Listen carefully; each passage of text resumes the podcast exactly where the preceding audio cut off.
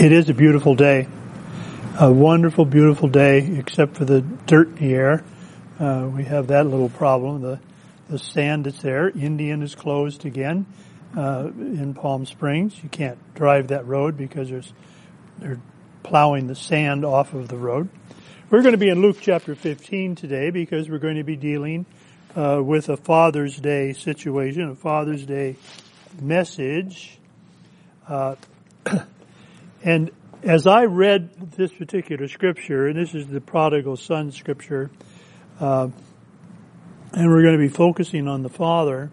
And I'll have to, I've read this over and over again, and uh, when I think about it from a physical standpoint, from a worldly standpoint, uh, what father would do what this father did? And we'll read that, and we'll talk about it. And it took me a very long time to figure it out that Jesus really wasn't talking about an earthly father. He's talking about his father. He's talking about our father who art in heaven. How will it be his name? We're talking about God. We're talking about this is what God is like. And when we attune, attain a, a position, when we want to be like someone, uh, we want to be like him. Uh, and so that's what this is all about. And so as we go through this story together, and I'm going to read the, scriptures for you, uh, it's a, kind of a long passage, but we need to be reminded of what's there so that we can uh, really look at it and see it uh, for what it's worth and what God had really, I think, intended for us as He included it in His love letter to me, to you, to us, uh, as we go forward. And so as we pray that God, well, let's just pray right now. Heavenly Father, we thank you and praise you for our opportunity to be here. We thank you for the opportunity once again to look carefully and closely at your word, perhaps to get another glimpse of who you are, almost to see you face to face, as the scripture says, to understand you, to understand your loving kindness, your loving mercy, your, your love. Understand what love really, truly means uh, as we look at you and we look at these examples that you provide for us uh, in this wonderful letter that you've given to us. Guide our thinking now. Let us set aside all the things uh, that distract and allow the Holy Spirit to do what the Holy Spirit does so very, very well and teach us. And for this we do give thanks and praise in Jesus' name. Amen. Luke chapter 15, prodigal son. And I want you, now we're going to be looking at this in the context of the New Testament times. I want you to do this in the context of today. Okay? So think in terms of today. This is today. This is, this is last week. Uh, so there's a father and a couple of sons and, and so on last week see what you could do about translating this into modern day. Chapter 15, uh, beginning in verse 11. And he said, and this is all red letters, so this is Jesus speaking, a certain man had two sons. And the younger of them said to his father, Father, give me the portion of goods that falleth to me. And he divided unto them his living. And not many days after, the younger son gathered all together, took his journey into a far country, and there wasted his substance with riotous living. And when he had spent all, there arose a mighty famine in the land, and he began to be in want.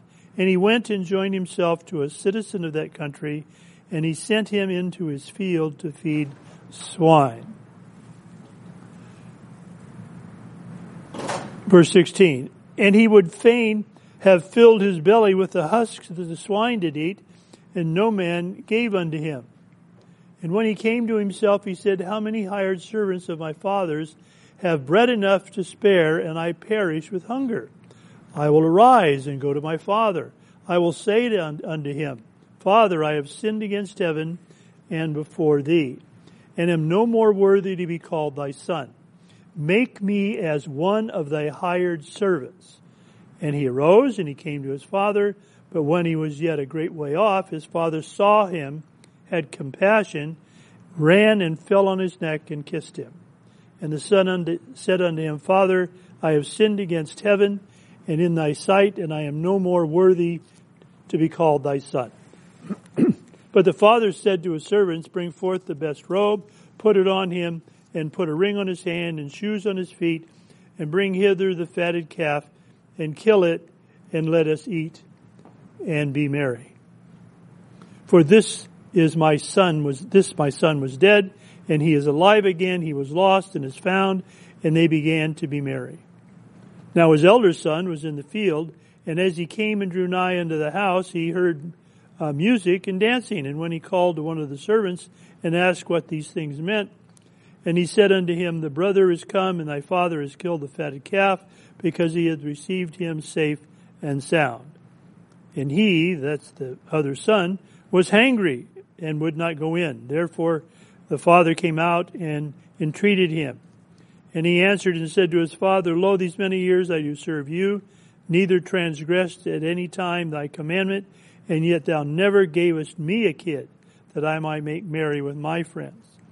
But as soon as this son was come, which hath devoured thy living with harlots, thou hast killed for him the fatted calf. And he, the father, said unto him, Son, thou art ever with me, and all that I have is thine.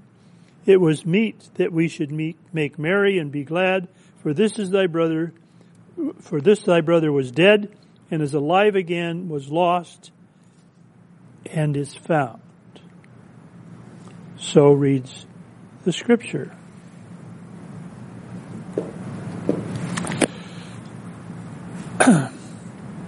we go back to the beginning, the first couple of verses, and we find that the son comes and he says, here's what I want you to do, Father. I want you to figure out what it is you're going to leave me when you die.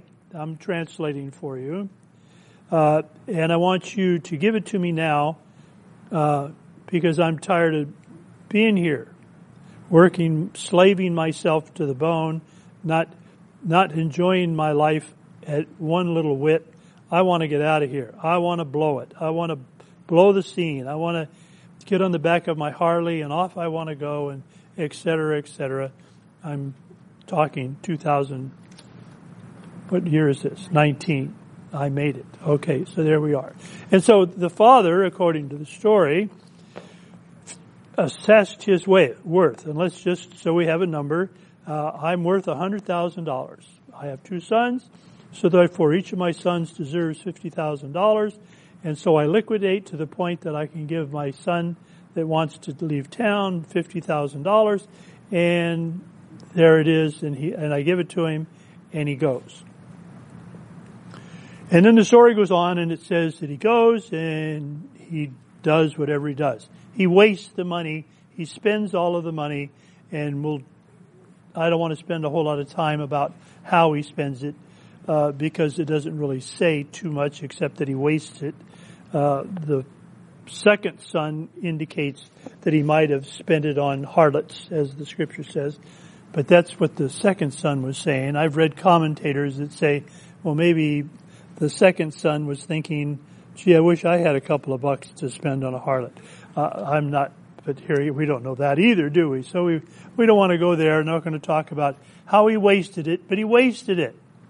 Today's economy, we could say he got into the drug scene and got into cocaine and heroin and, and whatever, and all of a sudden he's on the street and he's stealing in order to take care of his habit and and so on. That would be today, wouldn't it?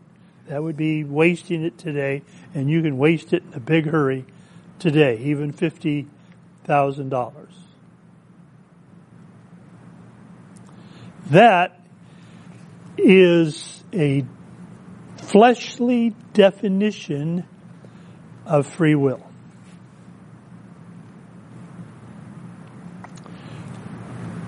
I am a father of four children. And if any one of my children came to me and said, I don't know how long you're going to live, but I want mine now, uh, I would, not quite sure what I would say, but I'm pretty sure that I would not work out my physical assets, divide it into four piles, and give a pile uh, to that one child so that they could go and do whatever. Are you with me in that?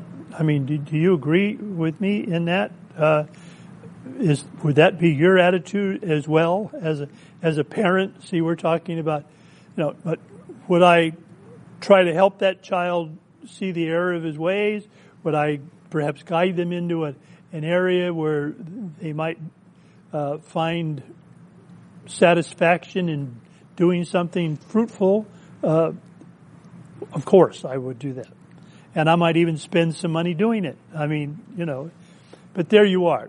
That's what I would do. Free will.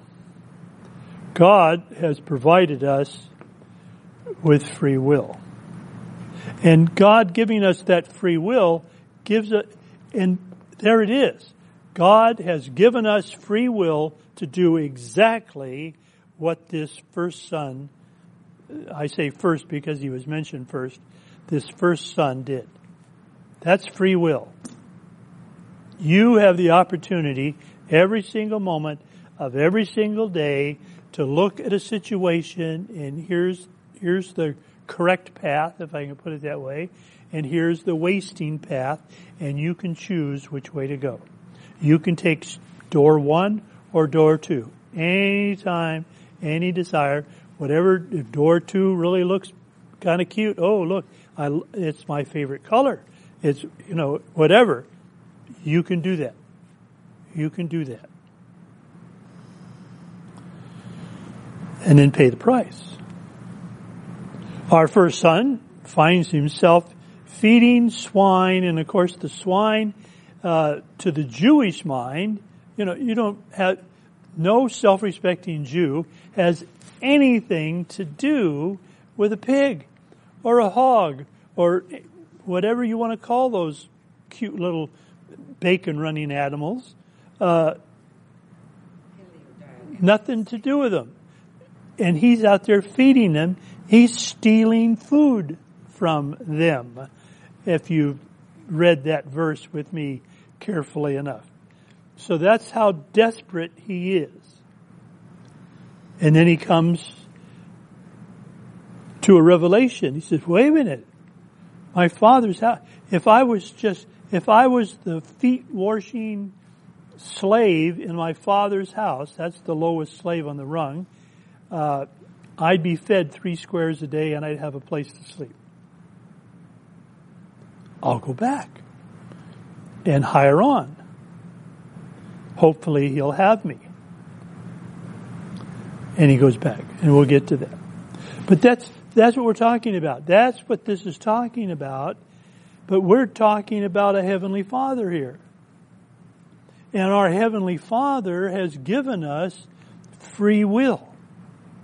As this Father that is illustrated in this parable, and I do believe it's a parable, not a biography of somebody, uh, this parable is speaking of free will. Just do what you want to do. And the door is always open.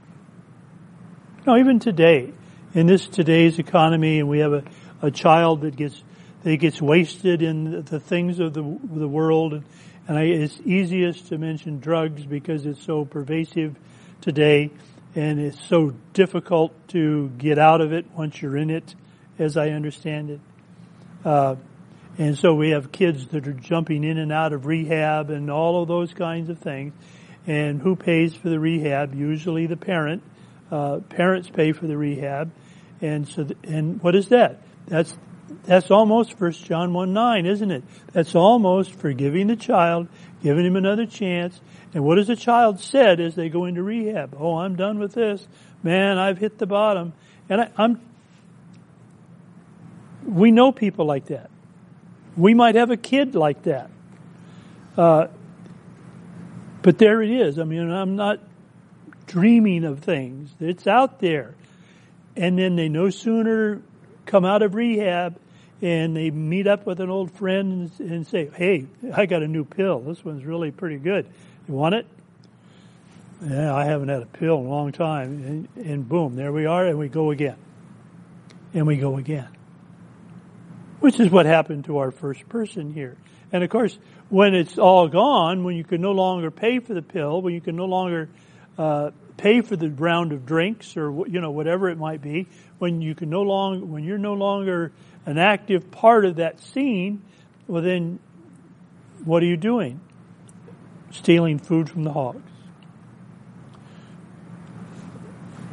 Backyard bar, uh, burglary, I guess we today, right? Some, I saw it on TV yes, day before yesterday. Somebody walked up, garage door was open. Somebody walked up somebody's driveway, saw a bicycle, got on it, rode off. And he was caught on, on the person's surveillance camera. We got a full shot of him. I mean, if, if you knew the guy, oh, hey, that's Charlie. You know, that's how clear it was. Just pedal that bike right off and he's gone. And as far as I know, news didn't tell me but he hasn't been caught.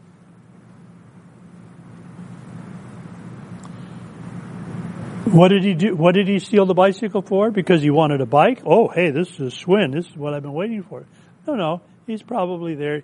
That's that's the business he's in, and he sells the bike, and and then the proceeds are used for you know whatever, and we don't want to speculate there. But there it is. That's our first son in 2019, right? There it is. And he's at that point. And then he comes back and the Father forgives him. The Father forgives him and he's overjoyed. Let's have a, let's throw a party. It's almost like the birthday party. You put up the streamer, happy birthday, whatever your name is. I said Charlie, so I'll use the word Charlie today. Happy birthday, Charlie. Let's have some cake. Fatted calf. Let's have, let's have some prime rib. And if you're not into beef, I'll kill you a salmon.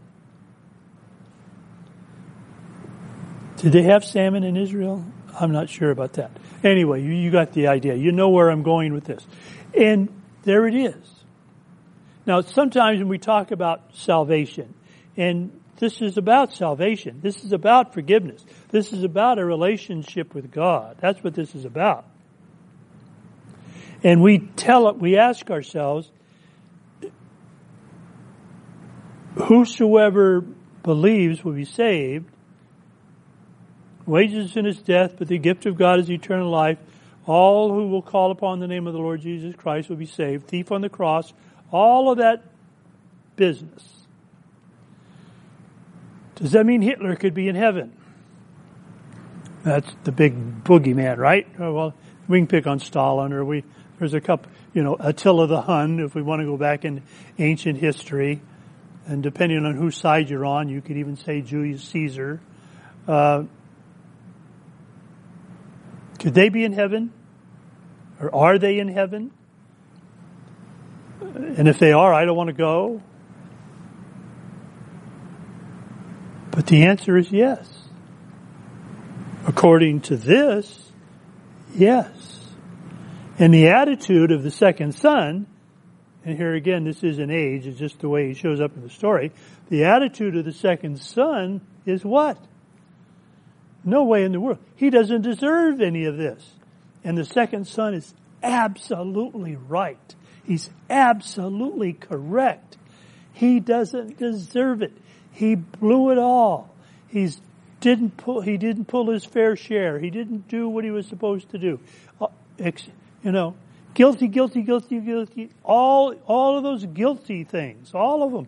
All of them. He doesn't deserve this. I do. Look at me. Hey, I've been right here. I've been out there. I've been foreman of the place. I've been working myself to the bone. I, you never threw a party for me, for my friend, et cetera, et cetera, et cetera. Well, woe is me.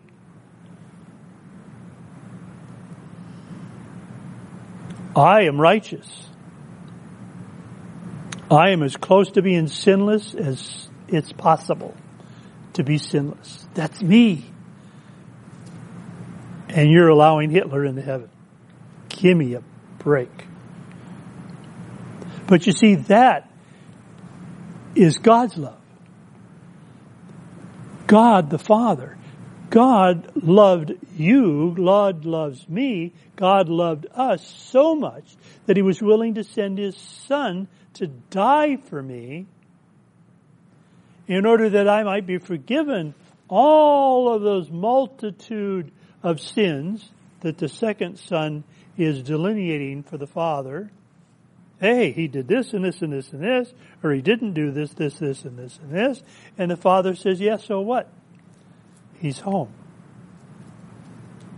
And he's asked for forgiveness. What can a loving father do? And isn't that why you're willing to put the kid back in rehab the second time? Or the third time or the tenth time? I don't want to get ridiculous, but, but there it is. Do you not love the kid? Do you not love the child? In spite of the number of times that the child has failed you? You love the child. And you do what you can do for the child. That's the picture. That's the picture of the ideal father. The ideal father grants freedom, grants freedom, and our father in our story certainly did that and gave him a big paycheck to do it with, grants the freedom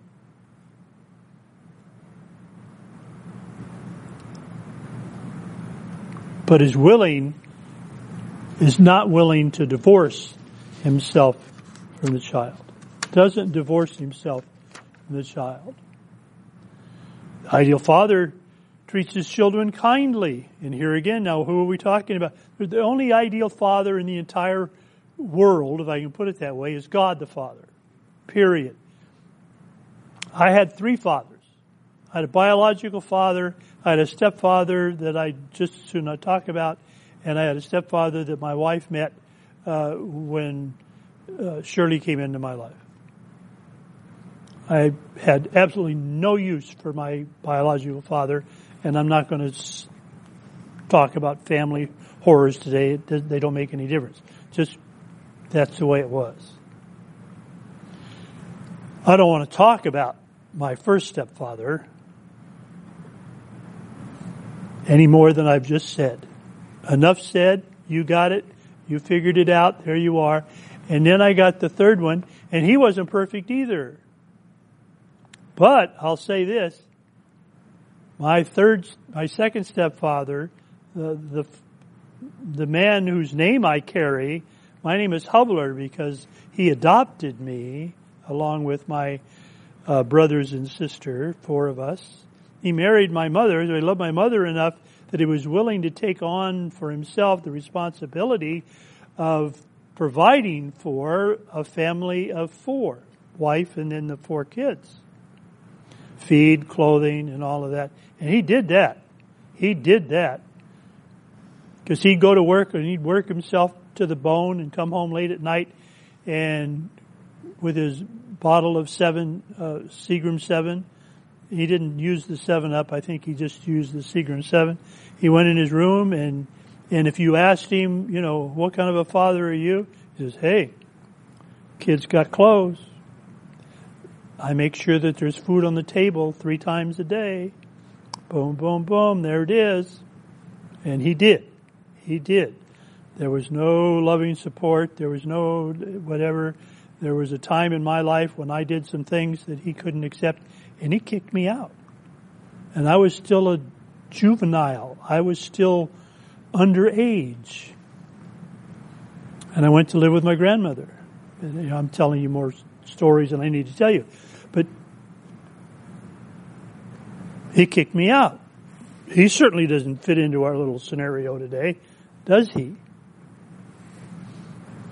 But he is the grandfather that all four of my children know, and they love him to death. He loved my, my kids like nobody's business. By that time, he'd kind of cleaned up his life a bit and gave up the Seagram 7. And it, anyway, so much for that. but no ideal father there either. And I can probably ask anybody here got an ideal father? Come up and tell me about it.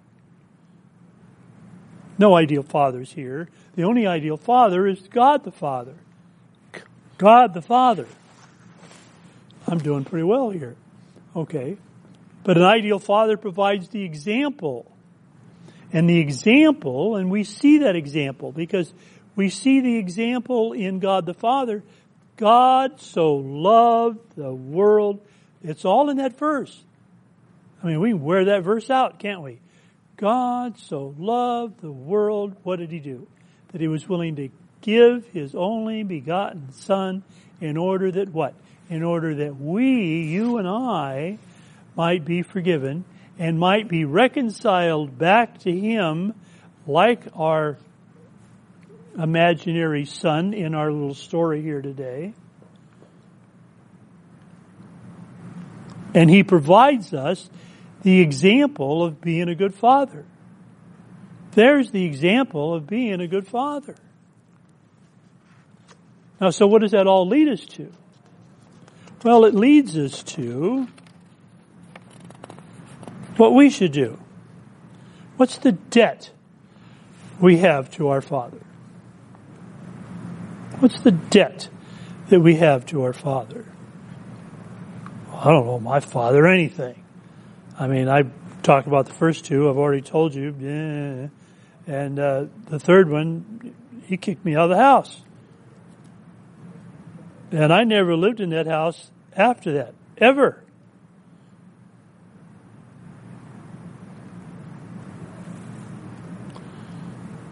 But our Father is responsible and let me go back to the biological one now.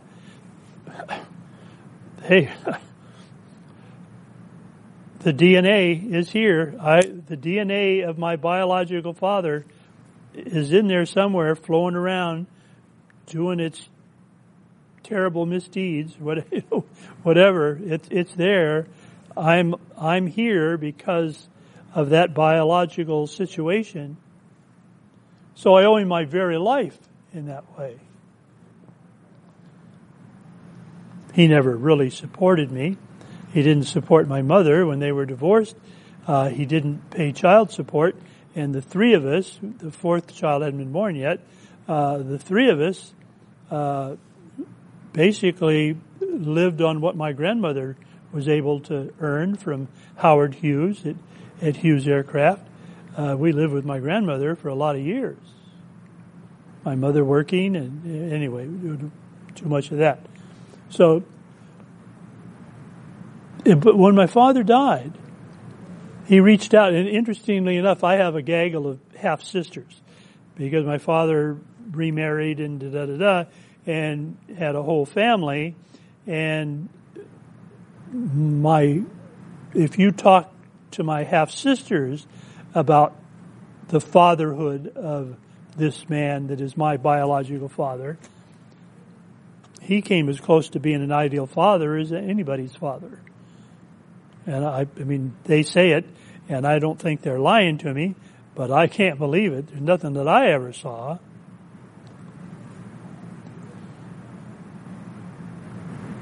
So there that is. When he passed away, or we were going to go, I hadn't seen him in years, uh, many years, and uh, we were going to go see him, and he got sick the day we found. interestingly enough, he got uh, sick the day that we decided we were going to go see him, and he passed away. Uh, my feelings toward him at that time, and here I'm telling stories of myself now.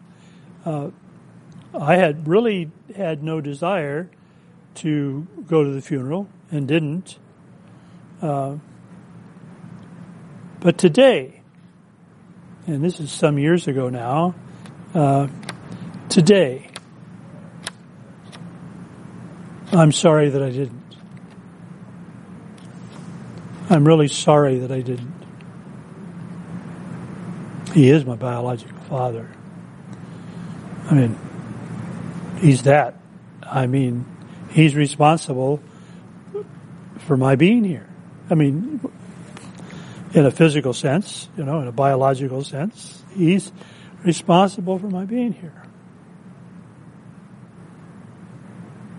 But if I owe anything as far as what we think in terms of, of what we owe fathers, if I owe anything to anybody, I owe it to the father whose name I carry.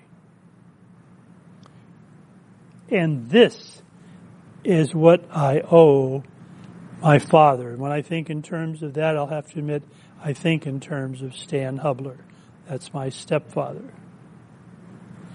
I owe my stepfather to be the very best man, the very best father that I could possibly be. I owe him that. We talk about family heritage and birthright and all of that business and researching the name and, you know, I owe him that. And when we come back to what we're talking about really here, when we're talking about God the Father, who is our Father, who is the ideal Father, who is the perfect Father, who has given us the perfect gift, who has given us eternal life in order that we might be with Him forever. That's what I owe Him. I owe Him. I owe the Lord Jesus Christ. I owe God the Father, Yahweh, whatever name we want to throw out there. I owe Him everything. I owe Him the very best life that I can possibly live and give to Him. And when we think about it, and when the world looks at us, if we as Christians, you do some little thing that, you know, you tell a little lie or, or, you know, you steal an extra packet of sugar, you know, it, some little non uh, well, they're no better than we are. You've just besmirched the name of God. When I give back the dime that the, that the cashier over gave me in my change, I'm honoring God the Father. When I walk out with the dime, I'm not. Simple.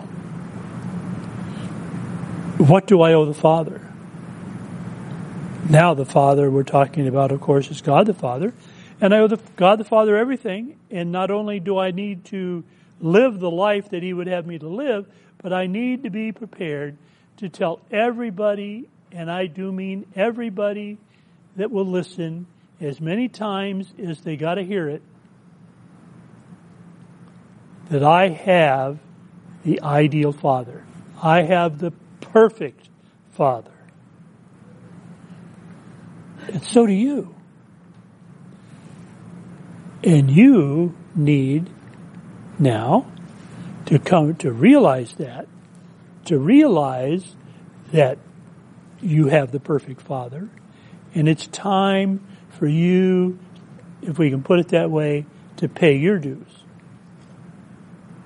And you pay your dues by honoring Him. That's reciprocating the love.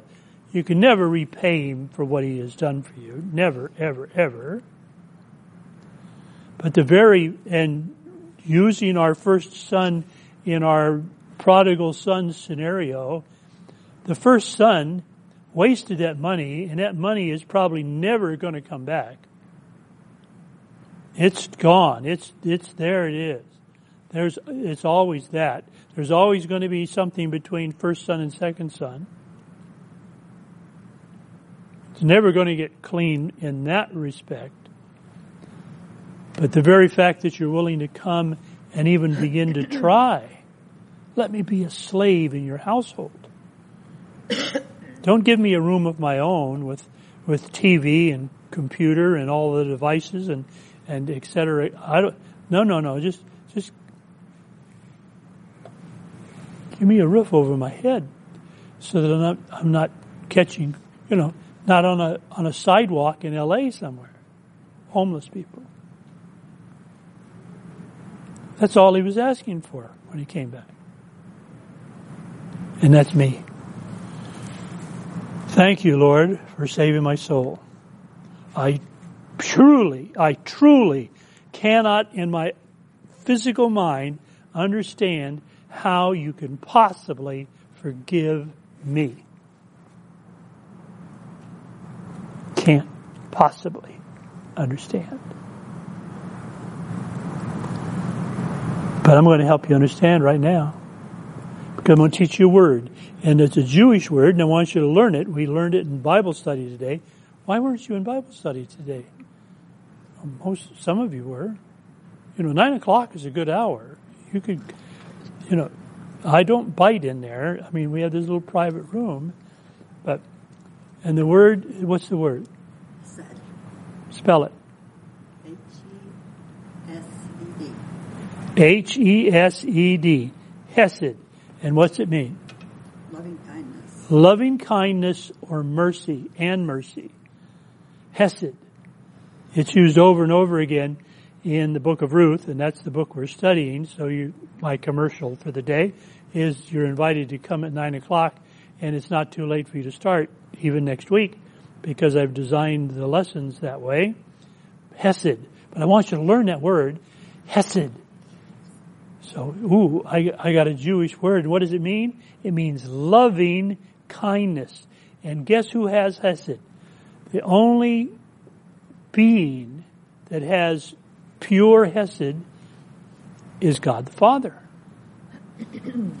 because He has bestowed that, like the thief on the cross, on you and on me. And so today when we honor our fathers, and I'm, I get to pick which one I honor, physical now, and for they, certainly not our, not ideal, not perfect, but they deserve some recognition. They deserve some recognition. and whether they be still living or passed, passed away, like most of us here, I think, are orphans, except him. Not yet, son. That's the way it is. Uh, when we divide up, you know, he he's the fourth son. Third son, excuse me. Third son. We have a daughter that's the last. Anyway, we won't even go there. Forget it. Love your father. Show proper respect to your father. The fit, let's, oh, there's a commandment. Ooh, ooh. Honor your father and your mother, the scripture says. Not because they're super neat, not because they're super good, not because they're the ideal, the, the perfect, you know, the perfect definition of what a father is supposed to be or what a mother is supposed to be. No, no, no. It doesn't say that at all. It says honor your father and your mother because that's what the Lord would have you to do. And that's what we're doing today. I'm the only father in the room. So I, come on, uh, heap it on me. I'm ready. I'm ready for it. But what we have something for the men over on the information table. I have a wonderful, beautiful uh, gift for you. Uh, church pin, wonderful, and it still works. I carry three of them so I can pass them out uh, with the church name on it, and a bookmark with some of the some of the quote almost perfect presidents that we had. There weren't many, but there were a couple that almost, you know, not ideal, not ideal, but God given. God given. David, the mighty David. And we, we know all about him, don't we? Anyway, what's, who's the ideal father? God the Father.